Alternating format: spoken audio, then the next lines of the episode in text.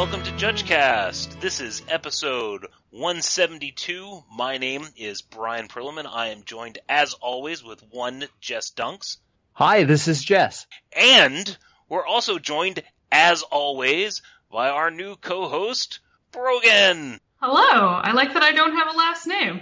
Well, You're like, it's like Cher, Madonna, you know. I'm I- I'm okay with that. I'm alright. I'm deal. Good. This is my legacy. it, it is. And, well, I mean, we, we could have done like the Starbucks thing and, and mangled the first name too. Just made up something completely different. That's is- fine too. This is Brugen, the the unicorn Starbucks coffee. Ron. Yo, that that Starbucks Frappuccino unicorn thing was delicious, and I don't care what anyone says. Anyway, did you, All right, see, fair did you see that it, it looks like the cover of the Nine Inch Nails album Pretty Hate Machine? it does. Right. Uh, so metal. So, uh, Brogan, Brogan will be joining us. Uh, she is our new co-host. Uh, so, uh, we did a little bit of your background and stuff, uh, about three, four episodes ago when we did, when we went over the review review. But for people that are just joining us now, why don't you tell us a little bit about yourself and your background? Oh yeah, absolutely. Uh, so I started judging. I have only been a judge since the very beginning of 2014. Um, I uh, lived in Boston at the time, and uh, there was an awesome community of judges there. And that's when I started judging. I originally I worked my first GP, uh, GP Richmond 2014. Uh, about a month and a half after certifying, fell in love with working GPs and uh, moved to Richmond a couple years ago, and there's an awesome magic community here. So I have more judging locally, as well as working GPs. Uh, so I am the uh, Richmond area captain, just helping get events off the ground, helping judges with whatever they need around here, as well as the L1 uh, testing coordinator for the Mid Atlantic. So all kinds of grand old stuff, as well as hanging out with these nerds. I- I resemble that remark.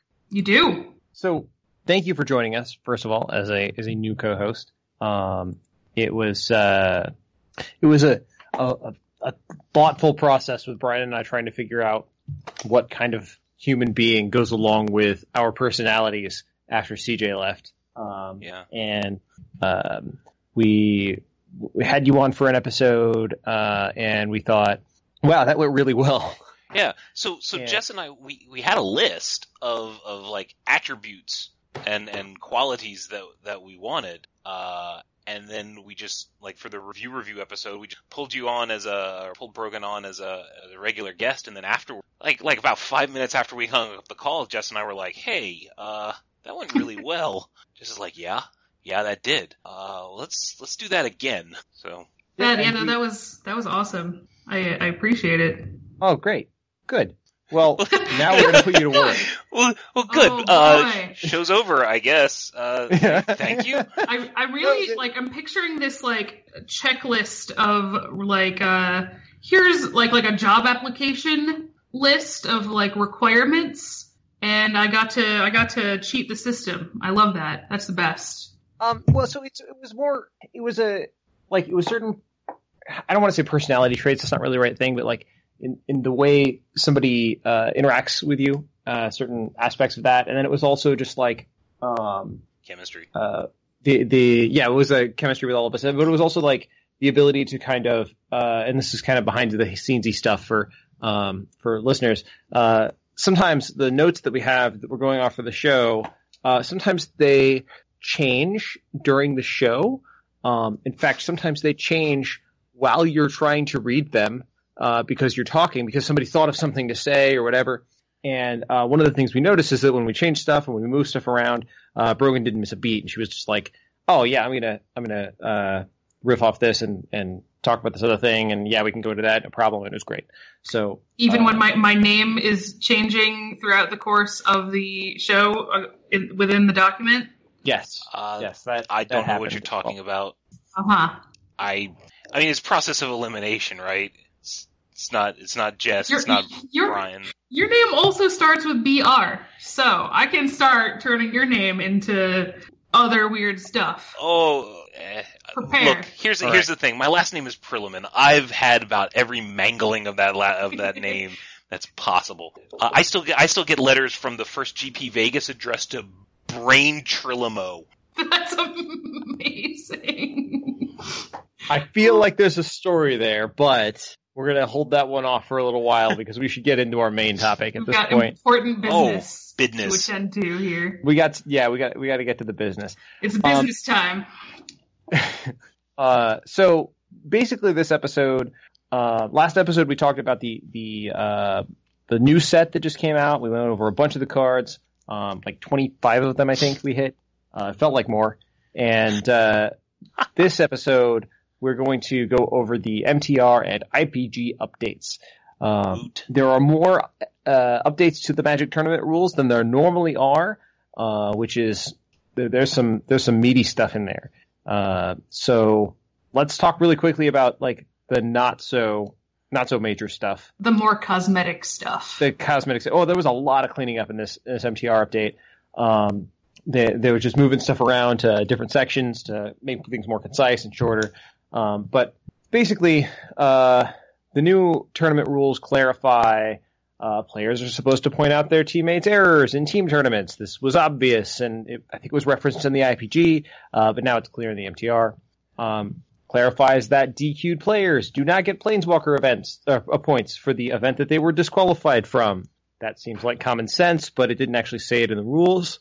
Um, oh, here's here's one. Uh, legal cards uh, no longer have the black and white border restriction. Rather, now it says non-silver. So, But, but I want my opponents to not be able to play invocations. well, now they can. What? Um, Okay, well, hold on. Non-silver. What about uh, my my gold bordered uh, my gold bordered cards from uh, from those fancy Master uh, Pro Tour decks? From If you had glasses, they'd be shoving through the back of your head right now, like from how they're pushing up your nose. like, well, let me tell you. Oh, So, well, no, let me- no, no, no, you don't get to play this. I don't. But it says it says uh, non-silver, and gold is not silver. So this is true. Uh, there's nothing about a gold border that inherently makes it illegal now, but uh, all of the cards that have gold borders uh, don't have the traditional magic back. This is a thing that I forgot when I first saw a version of this of this uh, MTR uh, for discussion, and I went, "What about gold cards?" And and You were that guy. I was that guy, yeah. and uh, and everybody's like, "Yeah, so this is obviously just for inv- invocations." Uh, and I was like, "Oh, right." Uh, wow, I feel like a doofus. Um, but but it does pave the way for gold bordered cards with a regular magic back. Just saying. Prepare. yes, that is a possibility. I really hope that like the new holiday promos are just gold bordered because they can be or something now. Like, oh, well, no, they wouldn't play that because then you could play it. That doesn't even make sense. Like, it would have to be a real card. Like, Yeah, it would Oh have my to be a, a real card.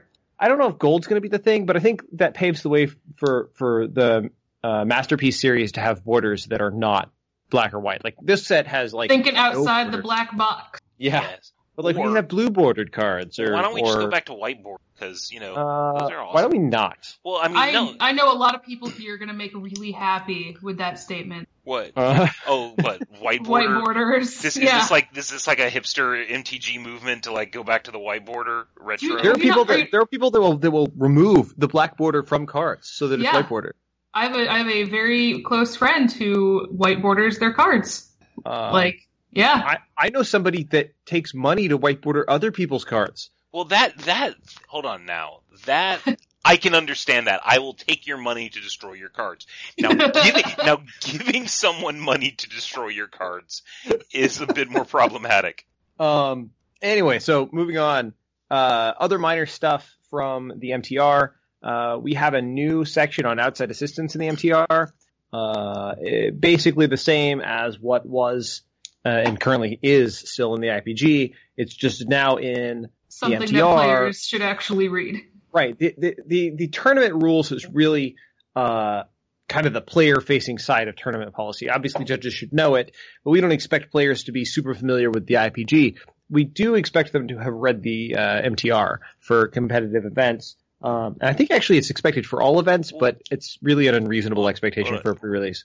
Right. It's it's kind of from from an MTR standpoint, it's the Magic play or the Magic community, the tournament, the organized play, we have an expectation that you read the. If you ask me if I expect any specific player to have read the MTR, the answer is probably going to be no. Yeah, we're Well, not handing out pocket copies of the MTR, but whereas whereas judges where how we interact with the game in the competitive events is based on the IPG, how you should interact with the game as a player is more governed by the MTR. Although a pocket copy of the MTR sounds like a guy just standing on the corner, just handing out little pamphlets, and you open it up thinking that it's going to be like a religious pamphlet, and in reality, it's just you know section four on player communication.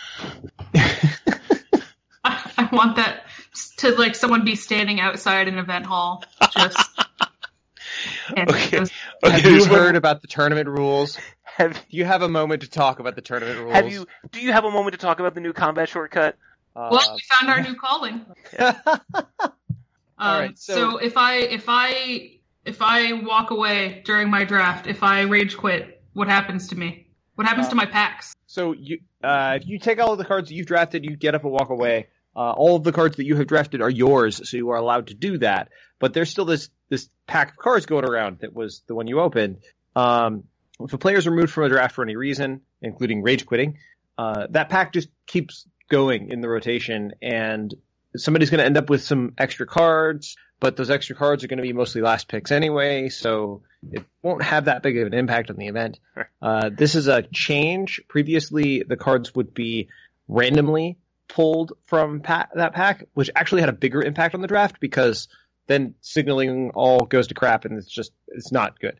Um, and if now, don't, if I don't wheel the thing that I thought I was going to wheel, is it because someone took it, or because this random judge picking cards randomly? yeah, that's that's basically what I mean by signaling. Is is it's unclear what the people on the other side of the judge are doing. Not other judge, but other side of judge. Um, and so the the one thing I will point out about this is that that's only true for the pack that's currently open. If that was pack one or pack two of a draft, then in the next pack you don't open eight packs; you'll only open seven. Makes sense. Um, so uh, that's that's the like quick stuff. Um, Even more business. even more now now it's down to business. We got some president business going on over here. Business. President business, yeah. The Lego movie. I got nothing. Would You've never seen the Lego yes, movie? I've seen the Lego movie. Okay. Uh, um, yeah, right. Okay. Awesome. Good. Glad So- we're glad we're all on the same page. Are we, but but are we on the same page about what card I named the pithing needle? Uh, we will be now. Yeah. Brian, why will I be on the same page about Pithing Well, because right now, uh, the policy for card interpretation has changed, or the, the section has has been reworded a little bit. Uh, so now, if you're expected to be expected to name a card in a game for whatever reason, uh, a card is considered named in a game when a player has provided a description, which may include the name or a partial name that could only apply to one card. Okay, so if you you can actually say, uh, oh, for example, um, that that artifact shackles, okay, as opposed to uh, uh, Vedalken shackles, Mhm. or that shackles that you played last game, or Mhm. you know, some, As long as something it is it is unambiguously clear to everyone involved. and Yep. you are expected, if for whatever reason, do not believe that they have unambiguous or they they yeah that they have unambiguously identified the card, you are responsible seeking further clarification. So, oh, when you said shackles, uh, you meant Vedalken shackles, right? Yes. There you go. Not just yes, this person totally meant shackles. Mm-hmm. Yes. Right. Good. Yeah, and so you might be, if you're a competitive player, you might be tempted to try and run that anyway. Uh, with the like, well, they said shackles. That's unambiguous. Clearly, that's what they meant. I don't know why they chose that, but that's what obviously what they meant. It's unambiguous. No, it wasn't. Don't try to do that. Like, it's very clear what they meant. Uh, and so the name is ambiguous because when they say one thing and mean another, and you know that we have ambiguity that needs to be clarified. So, Um, as as a judge, can I step in and ask for further clarification?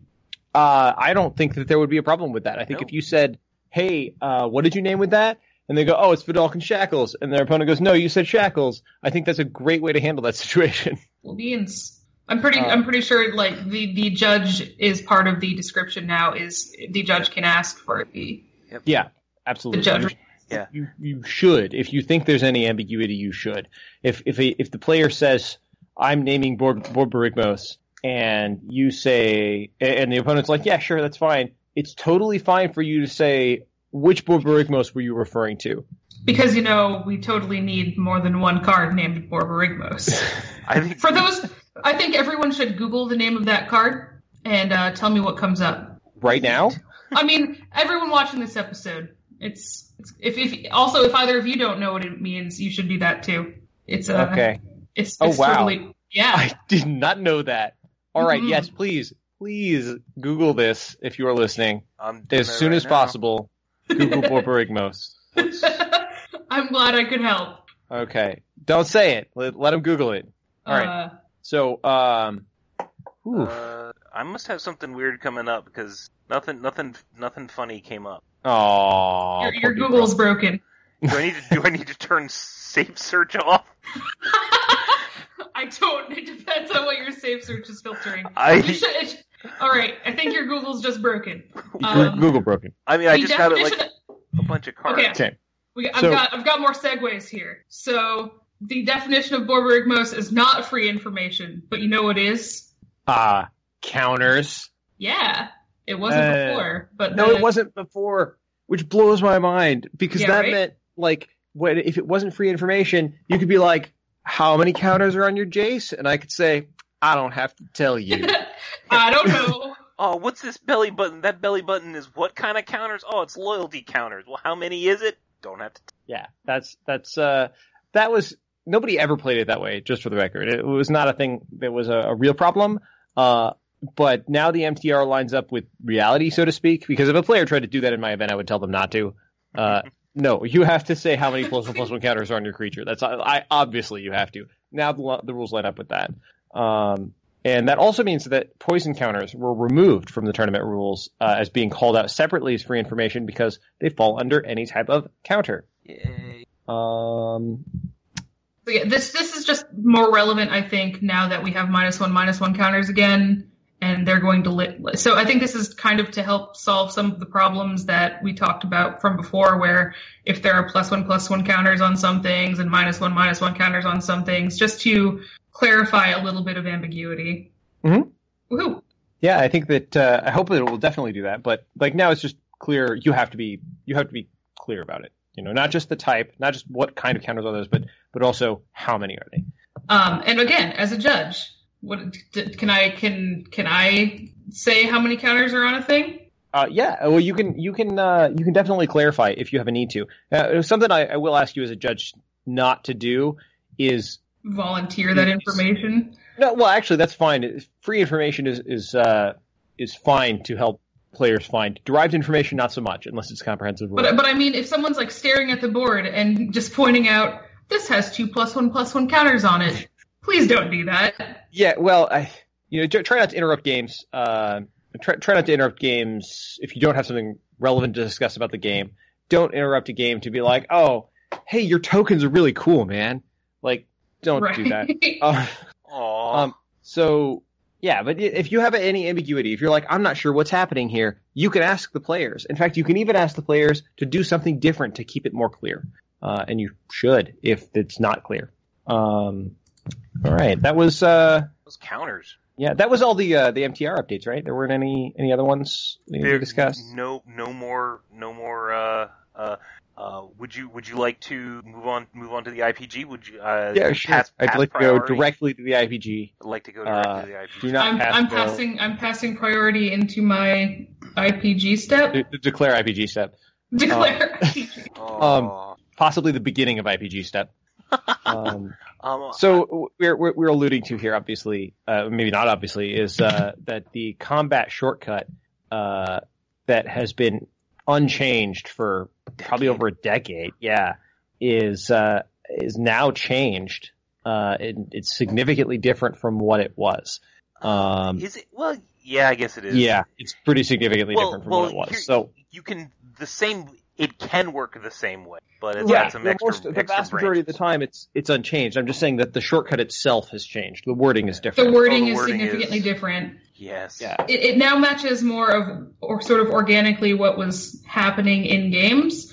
but it's also clearing up some of the the issues that would arise when people would try to do things in the beginning of combat. So, yeah, the thing is that a lot of people felt that the old combat shortcut, and we're going to get into the differences here in a second, but a lot of people felt that the old combat shortcut uh, was, you know, it's the correct and intuitive way to do it. But it's really only intuitive if you had run into it and, and learned about it. And it was pretty frequent for judges to say things like, well, that's a mistake you only have to make once. And what they were alluding to is that once you got bitten by this rule, you knew how to play around it. The problem with short, or problem with that in the context of shortcuts is that shortcuts are designed to make the game work the way players play the game and expect it to work. So if you could get burned by using the word, I'm going to go to combat, uh, the, the words, I'm sorry, the phrase, I'm going to go to combat, and then get burned because you said this thing you, you didn't quite understand where it was going to push you. Um, that's not how most Magic players play Magic. And if you have to get burned by something to learn it, so, so probably not, not ideal. The old, shortcut, its its intent really was to protect the non-active player from shenanigans that the active player would. The active well, player. We, should we say right now what the old shortcut was? The the old shortcut was essentially if I say combat, attackers, battle, anything like that, then I am offering to pass priority to where my opponent has the non-active player has priority uh, the declare attackers. Uh, sorry, not the declare attackers. Right. The beginning of combat step.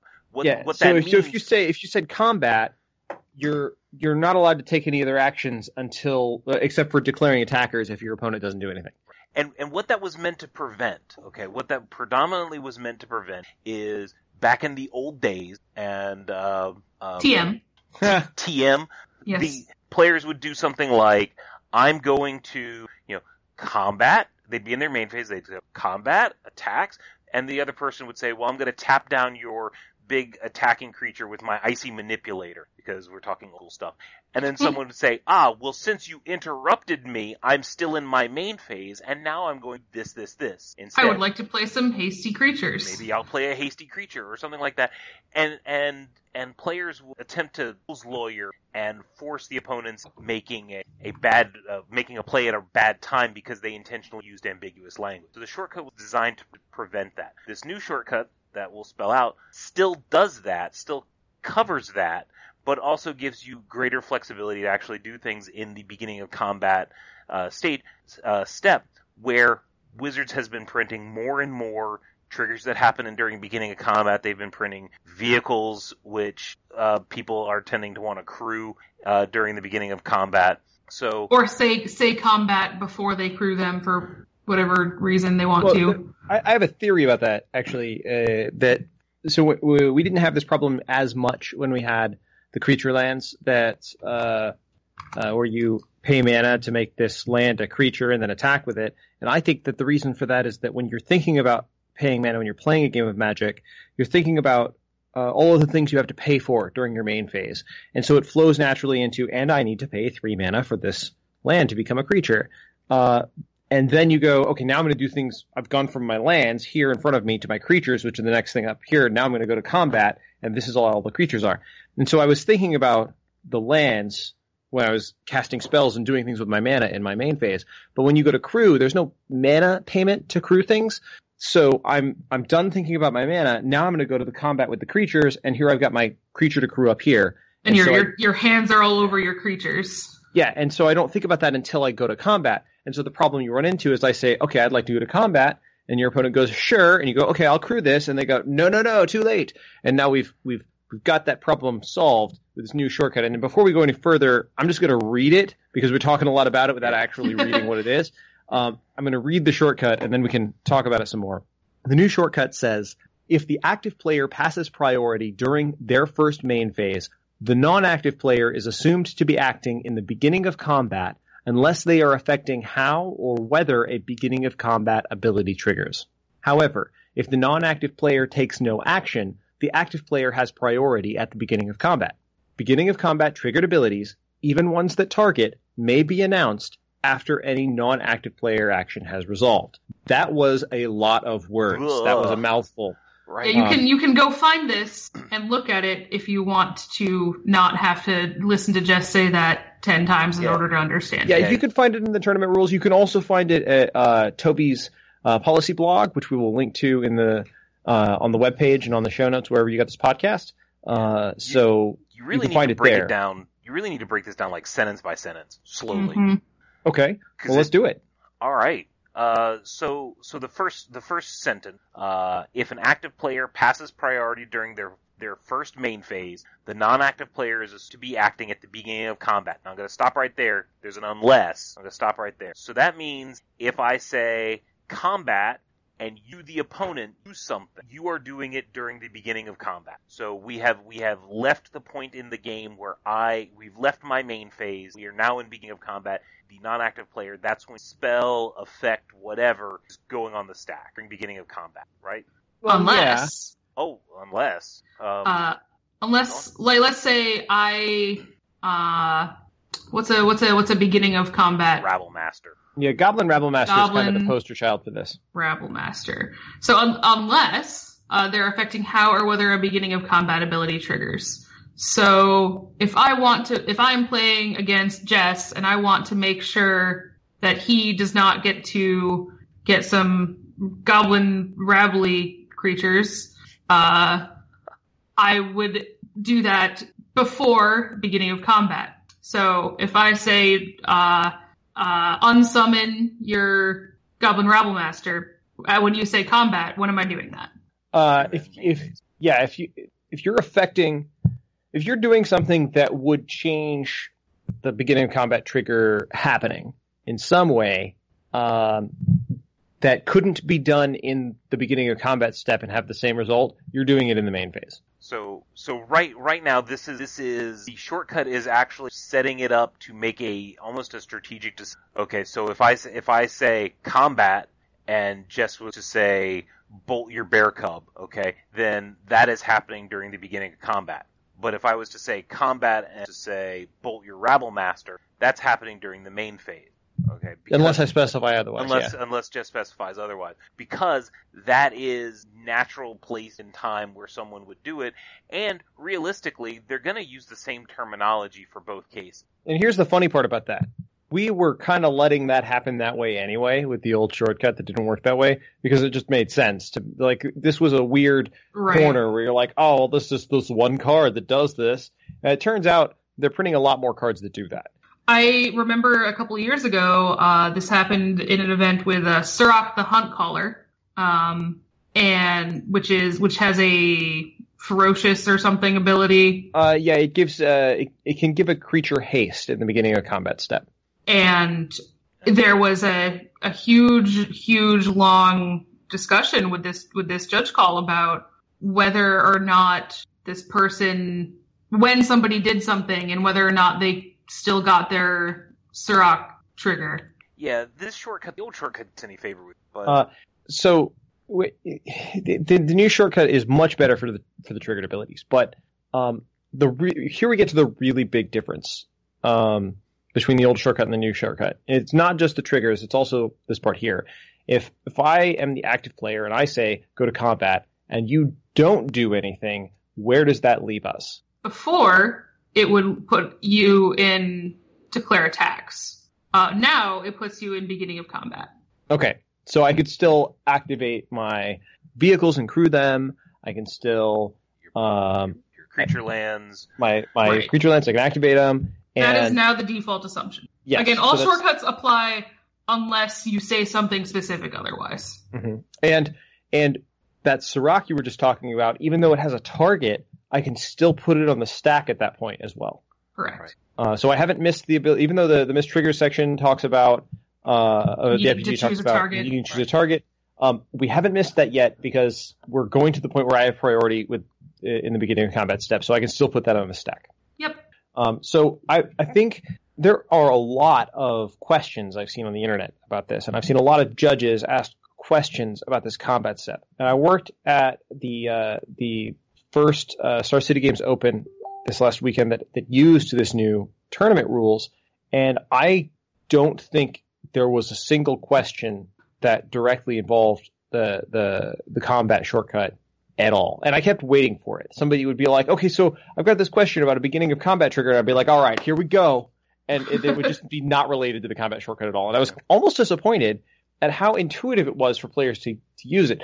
But I shouldn't be disappointed because that's actually what we're going for. Yeah. So so let's let's just clarify this point. So so if I say um, if I say combat and and Brogan says okay, now I have priority during my beginning of combat.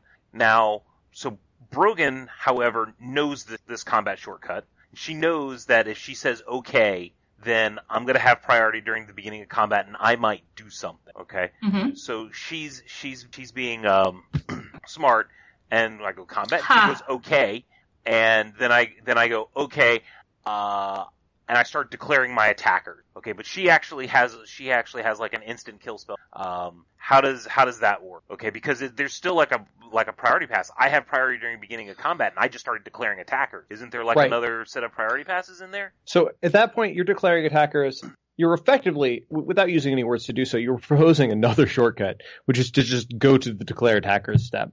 Um, and if your, opponent, if your opponent's like, "Hey, whoa, whoa, whoa, I had stuff to do," they can do it. They can just stop you and interrupt you and say, "Whoa, hold on." You'll, you'll untap all the things you were attacking with, and they go, "Well, let, I'm going to kill this thing," um, and that's fine.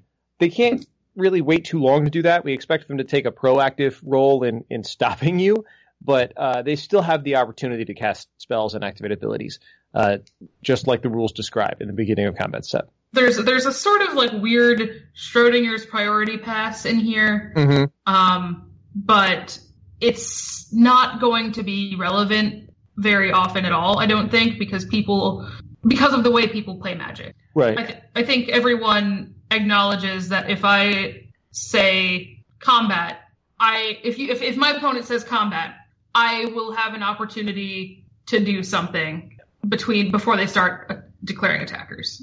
Yeah, absolutely. So the most, the, I guess, the way you can play, or both players can play, that would protect themselves from from everything is, I would say, combat and Brogan okay, and then I would say attackers okay, and then I would tap uh, turn my dude from sideways okay. That that way, there's not like I go I go combat, she says okay, and then I start turning dude sideways, and she's like whoa whoa whoa whoa, I knew I wanted to do something. Okay. Right. So you you the active player are protecting yourself from maybe, or I'm protecting myself from maybe Brogan seeing what I'm going to attack with. What you plan to battle with. Right.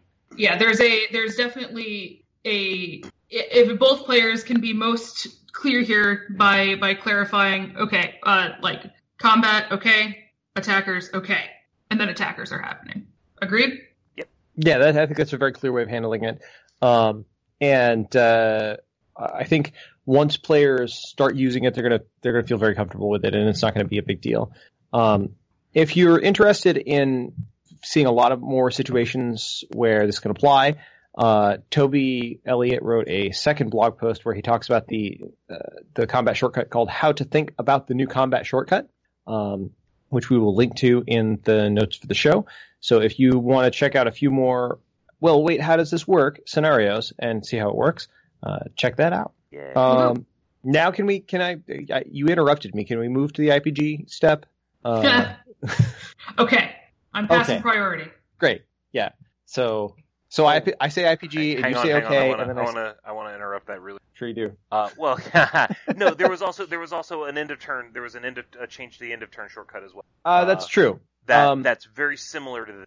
the the end of turn shortcut functionally didn't really change, um, but the wording is is now lined up with the the new com- combat shortcut.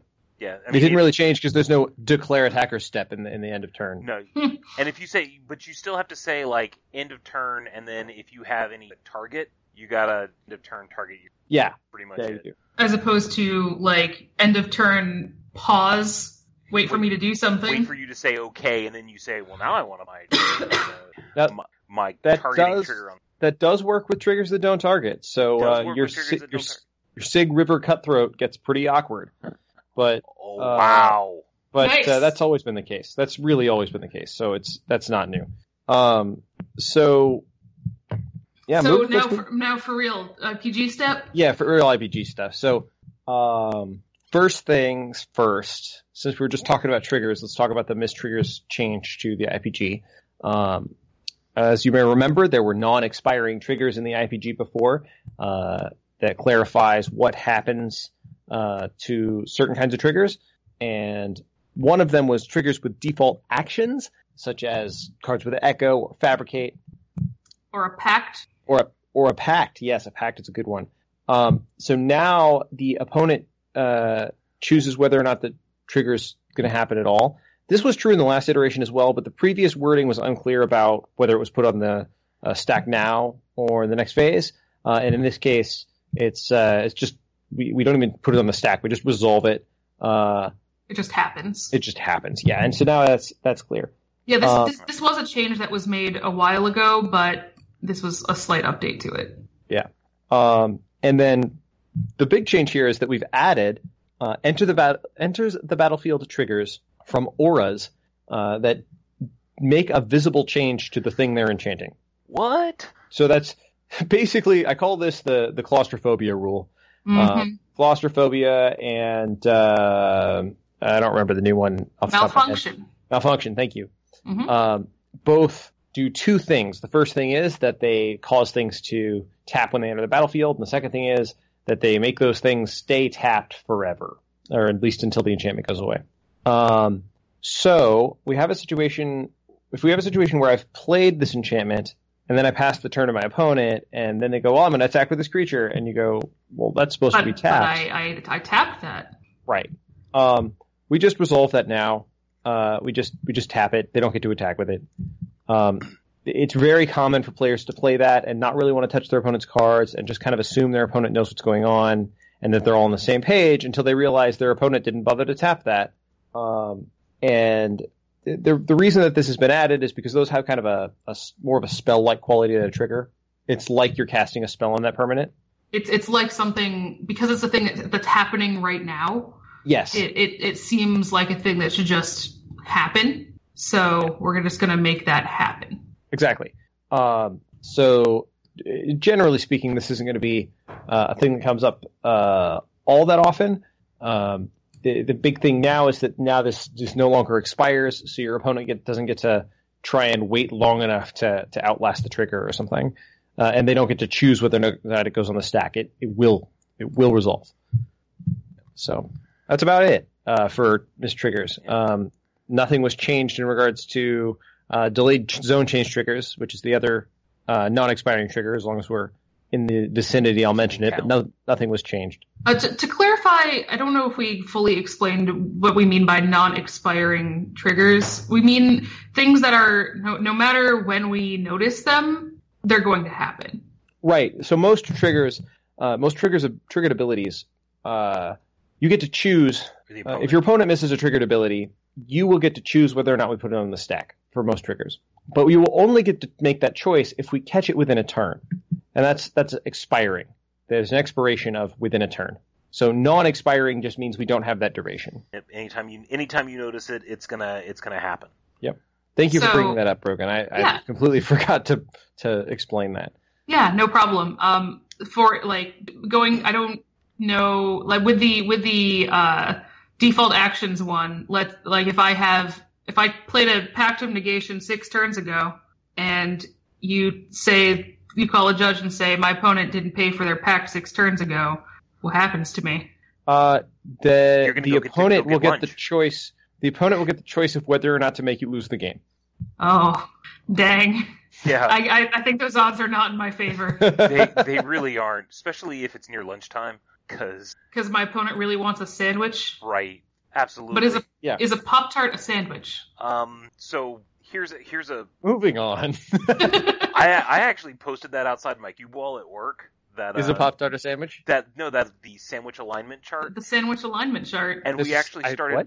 and we started breaking down like various sub projects within my major work program and started putting them in those quadrants along Of whether with- they're sandwiches? no no no as was it was structural purist ingredient purist so we started we started like if this particular executable or project or was a sandwich what type of sandwich would they be and where do they fall on that quadrant Neat. it, it was kind of fun because we've got like this group of people that are just kind of like running around smashing into things. Obviously, they went into the Pop Tart group. The, the the inherent property of humans is to try to dump things into to categories and buckets, and this is just a uh, representation of that. So thank you for being a cog in the machine, Brian. I am I am the machine. Thank you. Ugh. Yeah. Uh, speaking of that, I, I want to talk about hidden card error. Um, cause Does anyone really want to talk well, about so hidden here's card the thing. I last last IPG update, I went on a little bit of a rant about about a part a change to hidden card. error. So hidden hidden away in a, like a half a paragraph in blog there's a section about reperforming uh, an action on cards that wasn't anywhere in the in the IP, and uh, so it got it got clarified this this go round in in hidden card error. So basically, uh, what the change is, if you're if you're supposed to search for something and reveal it to, to prove that you searched for the thing that you were you're putting the card in your hand that you're supposed to, um, and you don't, then the opponent gets to look at your hand. They're going to get to pick which card out of your hand was the one that you should have revealed, doing air quote. Um, and then you're going to put that card back into set that it came from. That is or so help me. and, and I want to interrupt you there. I want to point out this Yeah. is the most misunderstood thing about this. It doesn't matter what kind of card it is. We we do this whether or not it meets the criteria for whatever it was that was supposed to be revealed. right. It's going back in that set. It's going back in. It's going back in that set. So if it's something like look at the top four cards of your library, reveal a creature card from it, put it in your hand, okay, and then you're putting those other three cards back on the top of your library. That set is uh, the card from those top three cards, okay. Um, and so you're going to be. So I'm going to reveal to the opponent. Uh, he's going to pick a card from the from my hand. It does not have to be your card. Uh, he's going to take it and he's going to and they're, we're going to put it with those other four cards or those other three cards, and then I'm going to reperform the action. Okay. Uh, Yeah. Just to, to, to clarify really quickly for someone who might be at home wondering, well, that's dumb. Why can they choose things that don't fit within that category, with, fit that criteria? Uh, because because that person didn't do the thing that they said they t- t- they didn't reveal it. We have no real way of knowing if they followed those that criteria in the first place, which is Yeah. why we're doing this. right. I went. in- I, in the Yeah, first I the, didn't the possibility for the possibility for advantage that a player has by not revealing is that they might have picked a card that doesn't meet the criteria, and we mitigate that potential by letting the opponent pick cards that don't meet that criteria. Uh, now, now in this particular example that I was doing, reveal the top four cards of your library. Now, if it's search your library for an enchantment, okay, reveal it and put it into your hand, and you search your search your library, put the card in your hand, and you never reveal it. Well, the opponent's going to look at your hand, pick a card, and we're going to shuffle that away. We're going to return that to the set, which is the library, okay. And since the library is random, we're going to randomize that set. Um, now, the last little bit of this, if for whatever reason recreating the original set or uh or, or sorry um it's- you're going to re-randomize that card you're going to shuffle that card in the library and then they're going to reperform the action which is search and enchantment reveal Yep. it um now if can't recreate the set for whatever reason, uh, or reperforming the action, action be uh, disrupted, then you're just going to leave the selected cards in the hand. So the, the opponent actually has has a little the ability to notice here. If I search for look at the top four cards in my library, uh, I'm supposed to reveal a creature, I don't put it in my hand. You, the opponent, had an opportunity to notice at that point. And you actually are going to have, you have an op, continually have opportunities to have noticed that, uh, for much longer. Uh, but those top four cards, you know, I might draw some other cards, that set gets destroyed. Uh, we can't, we can't recreate it or put it back if you know. Or if, if, if, if I put some cards on the bottom of my library from that set, and then I shuffled my library, and as I'm shuffling, Right. It's, we notice. Yeah, it's it's basically use some common sense here. If you can't, if it's not caught right away, then it's probably not going to be able to be something you can fix unless it came out of the library. Mm-hmm. And then, and maybe at that particular point, you'd say like, well, reperforming the actions is disruptive because it's been a few. So Uh, I want to, I want to, I do want to point out one thing that may seem obvious, but I want to clarify something Bri- Brian said. Reperforming the action with that, with reconstructing the set means if you, if you were supposed to look at the top three and put them on the bot and pick one and put them on the bottom, uh, it means taking those two cards off the bottom and putting that card back. It doesn't mean taking three new cards off the top. Right. You you you you try to reconstruct the set as best you can uh, from the cards that were actually in it. And if you can't reconstruct that set because maybe the library's been shuffled since then or something, you just you just don't. Don't redo the whole thing again. Don't let them get a new. It just it's not. Don't do it. don't. Bad. Stop. One word answers, even though one word is two words. Anyway, um, so I think we've covered hidden card error uh, thoroughly. Um, not a whole lot changed uh, except for the ability to reperform the action and what specifically that means, uh, which I'm very glad is there because there was some confusion. Yeah, the, I, I like that it was it was it was kind of tossed in there, and no one re- initially, and there was a lot of questions about it. Right. So I didn't like. I'm- I, I specifically didn't like the fact that if you didn't read Toby's blog, you would have had no idea that that had exactly. changed. Yep. Now we're we're more consistent, more codified. Yay! uh, relating like I think I feel like a lot of these changes are sort of being they're they're, they're common sense changes that sort of are we're we're fixing things to match with the reality of what's actually happening. Uh, so. Uh, for example, uh, the next problem, uh, problem, next change. So I read the word problem and I was like, oh no, there's a problem. Um, is, uh, there were previously, uh, there was a one infraction related to anything weird happening with your deck or your deck list. Um, and now there are two. There's deck list problem and deck problem. Just, just were you a uh, a judge back only separate? Uh, if I was, it was very brief. I don't remember if I, I think I was not. I think it was all one, but it's this possibility that it might have been separate. Uh, basically, it, I vaguely recall the before time, and I don't know if I actually recall the before time or if I just recall people talking about it. The bu- Are you dying? talking- Is that Yeah, it? Like, what right. was- right. And so Sorry, I like, oh, started. I started. I started laughing and it turned into an old man cough. Um, no, I'm I'm actually Well, in we the. started, ta- we started talking about the before time, so Yeah. Brian just realized his age. No, it's when Jess was when Jess was saying I I don't know if I remember it or if I'm remembering it because I've been told about it. And as soon as he said that, it was sort of like, yeah, I don't remember either. I don't know if I was actually a judge then. Um, so that's Well, I'm the I- only one who properly remembers then, in that I it's always been deck decklist problem. Okay, great. Well, um, I don't really want to get into too much about it, but uh, historically, apparently, it was two different things, and now it's two different things again. Um, but this didn't actually change very much. Like, so what's funny about this split is it seems like th- this is definitely has the most words of any change from this edition of the IPG, but it means the least. Um, deck decklist problem had a bunch of downgrade options for things that should just be warnings, and for the most part, those just broke off into deck problem. Now we have decklist problem, which is a game loss, and deck problem, which is a warning, and and uh, the the main dividing line between the two is whether or not we have to change the deck list. If we have to change the deck list, we have a deck list problem. If we don't have to change the deck list, uh, if the deck list represents what they intended to play and it's legal, we have a deck problem. Yeah, prior to now, there was this kind of weird flowchart of of downgrades. Like if if this happened, it's still game loss. If this happened, it's not. And now it's kind of more so more simplified. you say we need the comment about how many how much one of the one of the projects I I, I work at IP basically does this instruction of the IP and so I get a tracked change of the IP to kind of word by word sentence by sentence uh, to see what changed. And one of the things that I noticed in updating this is actually not a whole lot of words changed either. It's just they took the infraction and they said this paragraph goes here and this paragraph goes here Chopped it in half. Right. So it's it's it's very little um, actual word. Very very little. It's it's just they took the existing words and they split it. Uh, they split it into uh, in fractions. So Mhm. what what a what a Yeah. deck list? That's awesome. Uh, Yeah. what what what constitutes a deck list problem? I think is a lot more simple and cut and dry, and is easier to talk about.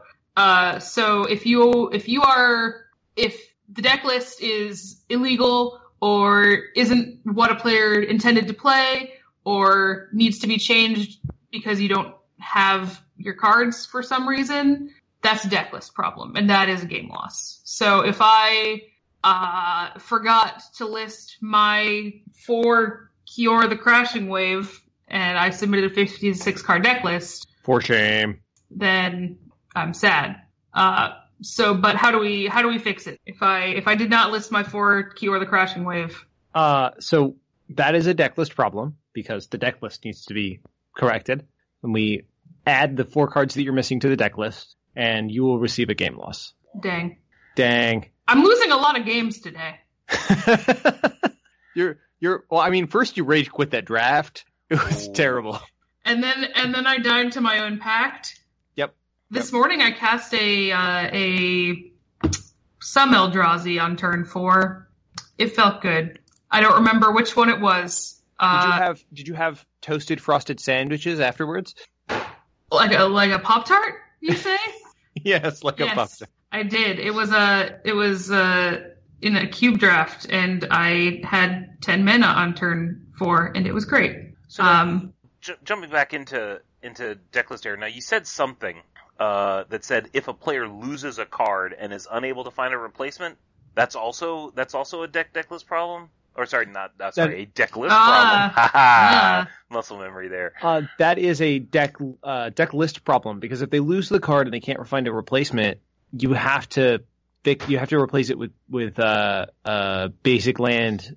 And to be clear, waste is not an option here. It has to be uh, plains, island, forest, swamp, mountain. So if I if I want to be playing for if I if I get my four Kiora the crashing wave later in the day, and then I lose my dog eats my Kioras, and I don't have the money to get no, new Kioras, what happens to me? You're gonna you if your dog eats your Kioras. First off, I'm gonna wonder where your dog is at the event because you probably wrote your deck list down right before if your dog ate at the the Well, so so the my my day started with I wrote four I wrote I did not write my Kioras on my deck list. Uh, then I had them. Then Okay. we fixed. I get a game loss. I fix my deck. Uh, yay! I'm playing my Kioras. Then in round five, a a a flaming unicorn flies through the convention center, scoops up my Kioras, and Takes it back to Starbucks with. Right, right. Goes back to trots back to Starbucks, and there's no one else in the convention center with Kioras. What happens Um, to me? So what what happens is you're going to have to replace those cards with basic lands, and then we're going to have to update your deck list to reflect that you've replaced the cards with basic lands, which means that you're going to get a game loss. the the more the more likely thing that would lead to my cards being missing is if a previous opponent has them or something. Sure. You know, In that case, we might be able to find them. In that case, we can we can don't have to necessarily give you the game loss if we can find them quickly, um, because that wouldn't be a deck list problem because we don't have to update anything on the deck list. So why? So that seems kind of harsh. Okay, you just lost four Kiora, a flying unicorn. Whether or not a flying unicorn is considered an exceptional uh, circumstance, requires a deviation. You know, we'll But- just assume for the sake of this this conversation that it is not that acceptable. is not Uh, an assuming exceptional. that this is this is this is uh, pretty common. This is If may- it was just a normal unicorn and not a flaming unicorn.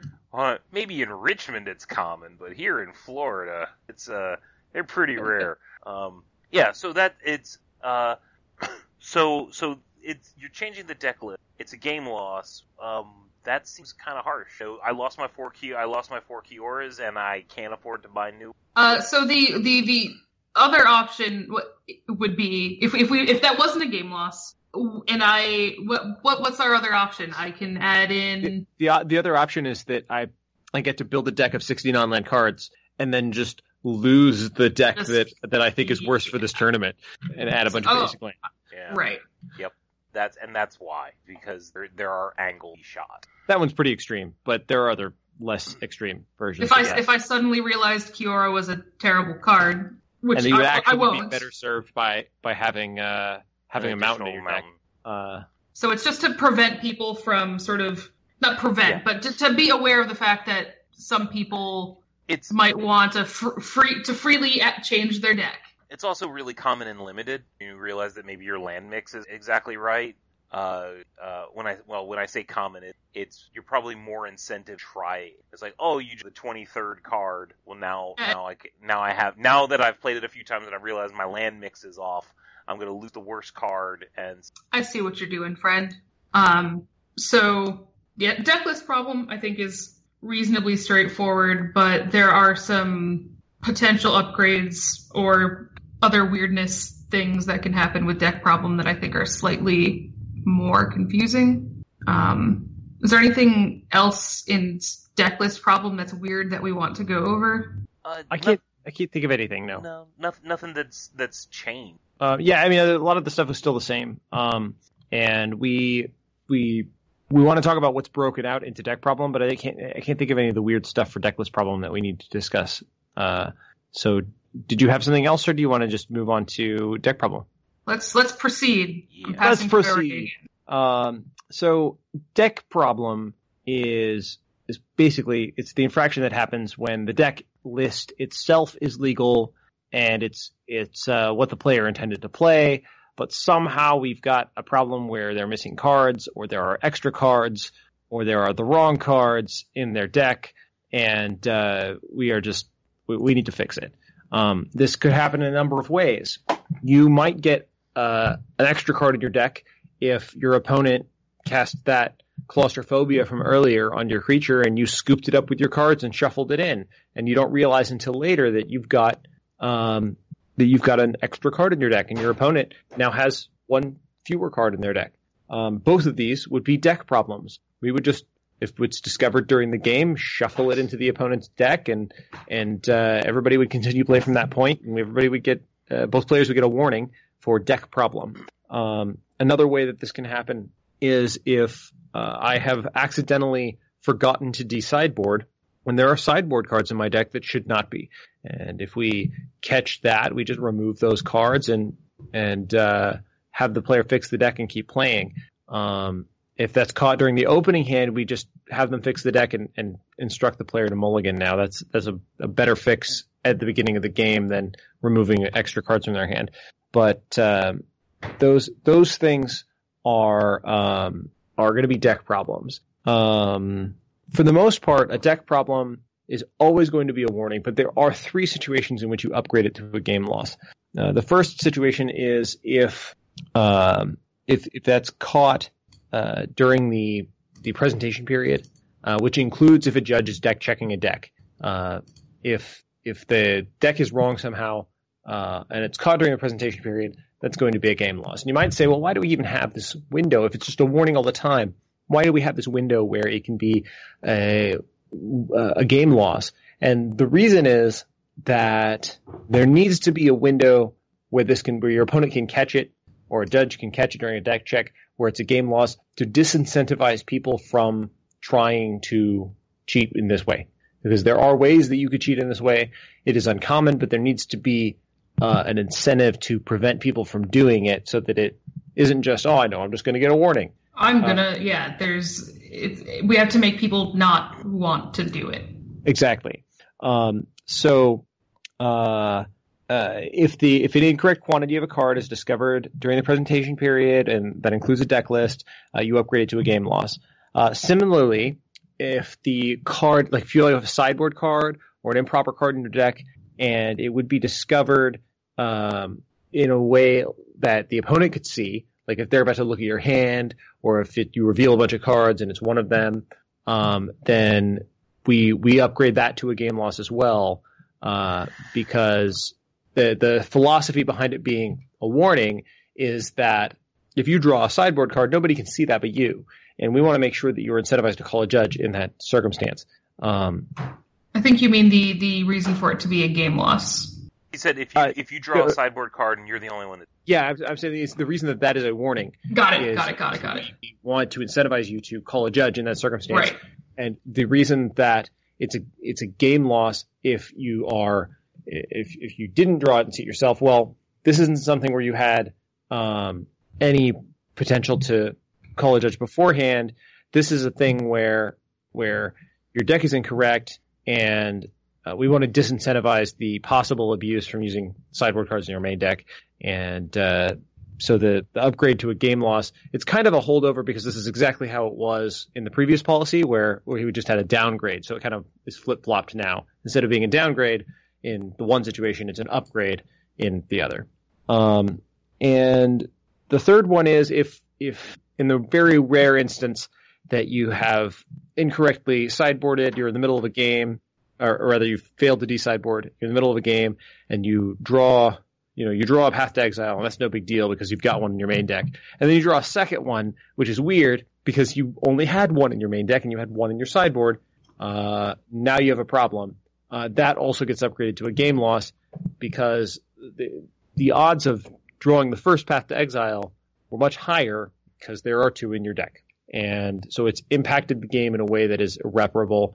We, We, we uh, cannot fix it from there. we, we can't gained fix an it. advantage for that. Off of that. Well, even if you have path to exile. gain an advantage, it's it's you might have gained an advantage because you drew this card um, uh, earlier than you might have otherwise. So Right, even we- if you we- if if even if you say yeah, even if you say, but Judge, I know that the first one that I drew was my main deck one because this the other one is in The Ice Age- Japanese. the Ice Age artwork. Uh, that's unfortunately that's not going to change it. That's correct. Um, now this is only true if this is during gameplay. So if you catch it during your opening hand, you're still good. Yep, and you call a judge. Yeah, yeah, you you definitely have to call a judge. Absolutely. You don't just say heh heh heh heh. It's in my hand. you do you like my do you like my villain laugh? Well, hold on. If it's discovered in your opening hand, then you're you're instructed to take a mulligan. I think that was a change. Yeah, we Um, went over that. Oh, okay. I must have been coughing. That's all right. Um, so you, you are instructed to take a mulligan. Um, we were talking about the uh, the even if you have have more copies in your main deck, it's still not upgraded to a game loss if you catch it in the opening hand. Right. If you if, So- you if you if you draw both of them and say, wait, I shouldn't have two of these. Yeah, exactly. Or even if you hit that alternate art one. Right. Even if you draw your your Spanish Inquisition of Kozilek. no, one one expects it. expects the Spanish Inquisition. I didn't expect it. It's in my sideboard. Um, All right. anything else we want to say about deck problem and or deck list problem? Ah, well, um, no, not about deck No. and deck list problem, except that, that there is one thing that will cause you to get a deck list problem, and that is playing illegal cards. And we did have some updates to the ban list. Uh, so in Legacy, uh, Sensei's Divining Top is banned. It's about time. I'm sad about it, but I understand it. Oh man.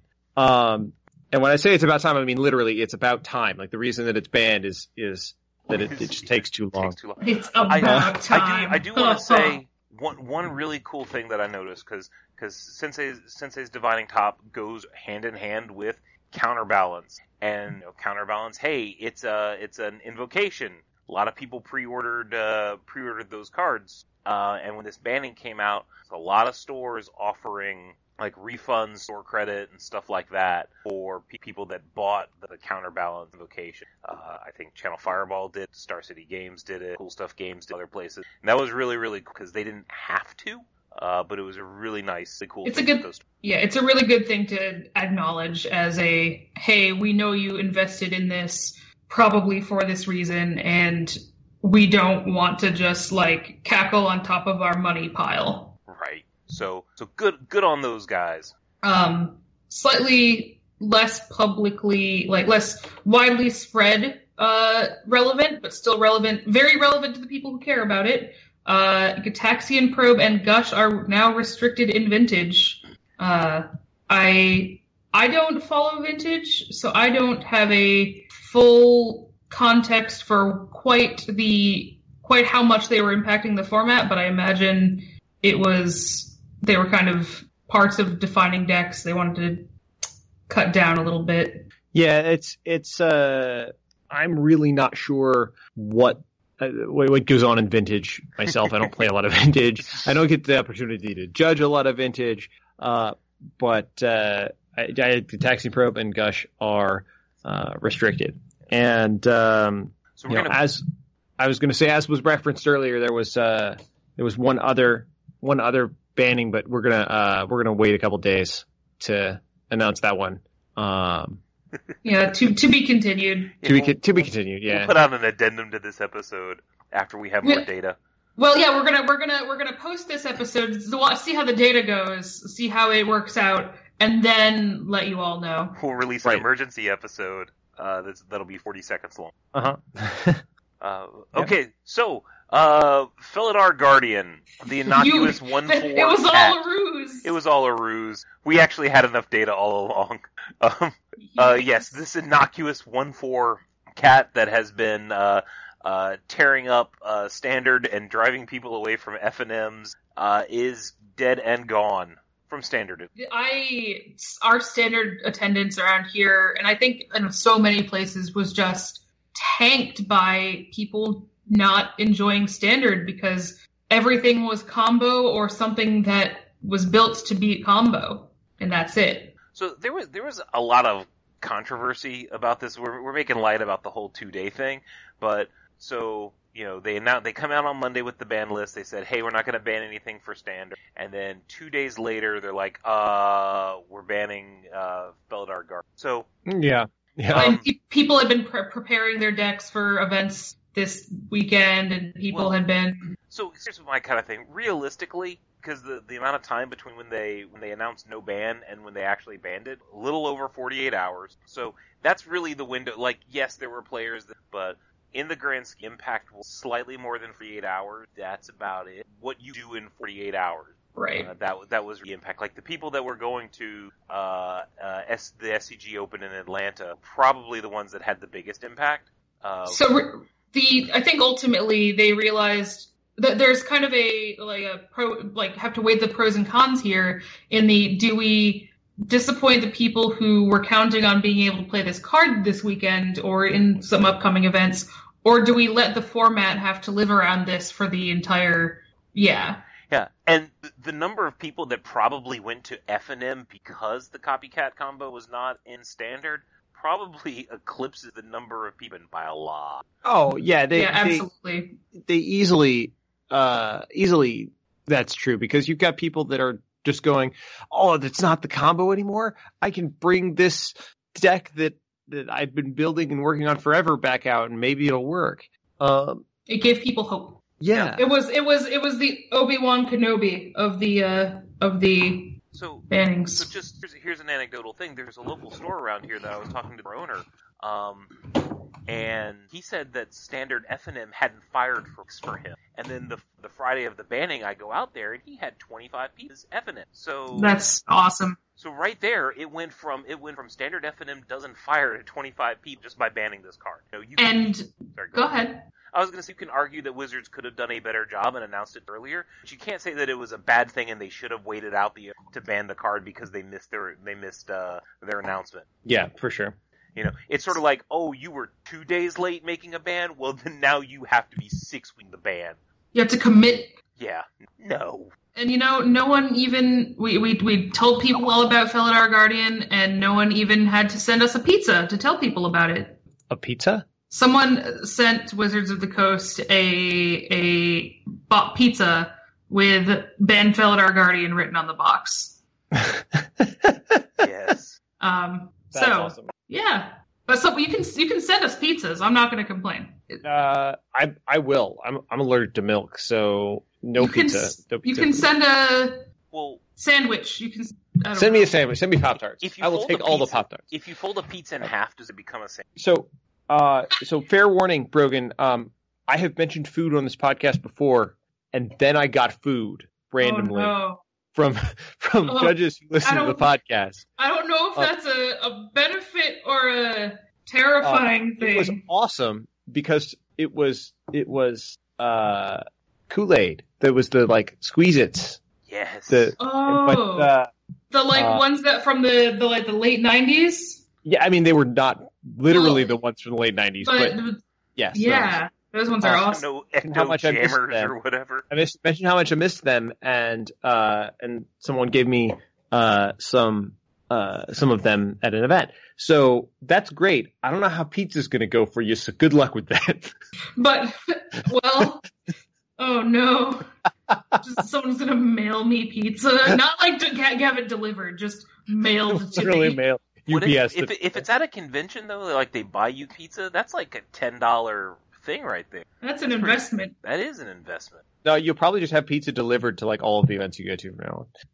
That's so. I, I, this sounds really bad, but I actually don't really like pizza, so I'm just gonna pretend that I love pizza now. No, no, no, don't do that. Just just admit you don't like pizza. Yeah, I don't. I don't. All right. I don't. I don't really do pizza. No, no, no, no, no, no. You have to wait a whole six weeks before you're allowed to admit that you I don't have like to- pizza. Two I days later, have to- surprise! I don't Come- like pizza. Commit to my love of pizza. Right. Since you didn't admit, you didn't announce that you didn't like pizza at the right time, you have to wait six more weeks. Yeah, this You're sounds allowed- like the combat shortcut, kind of. Um, I was gonna say she can make an emergency announcement in two days after she's collected more. Disney All right, y'all. Are we gonna pass priority out of this episode or what? well, uh, yeah, we we could definitely do that. Um, we have have we covered all of the things that we wanted to talk about for the new policy. Okay. Um, then let's talk about judge news real quick. I mean, the whole episode was kind of judge news, but uh, the only other thing is that the we do have a new level three in the program. Oh dang. Uh, yeah, so I would like to uh, congratulate Nicolette Apraez for making level three this last weekend. So good job. She is uh, from the southeast, so uh, I'm very very happy about that. We need more judges that are not in Florida, Brian. Uh, Yeah. Here, here's the thing. When you actually started to make the announcement, it was like, we have a new level three. My first thought was, really? We, who? And then I was like, oh, Nicole, cause I, I kind of already put her in that mental she space. she lived in that box already. yeah, she was already in that box. Well, that's the way to do it. That's what you want. That's what you want out of L3s. Yeah, you don't want to be surprised. Right. Oh, No, that, you definitely don't want that it to be person made L3? What the? Who was their panel lead? Oh, Ugh. we don't All want right. that. yeah, well, let's uh, uh, let's go ahead and wrap things up.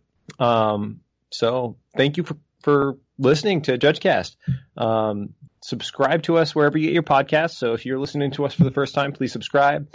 Uh, rate us five ta- stars on iTunes. If you found us on iTunes, if you didn't find us on iTunes, you can still go there and rate us five stars. It's a thing you can do. Um, You're allowed. yeah, you're allowed. You don't have to. Uh, you can contact us at judgecast at gmail.com if you have any questions or just want to chat.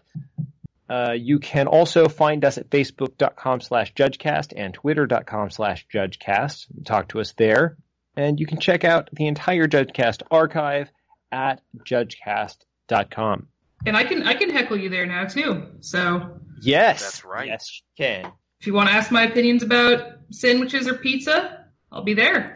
Uh, all right. So thank you, Brogan, for joining us now and moving forward. Uh, so it's very excited about that. And Thank you. uh, my name is Jess Dunks, and I keep it fair.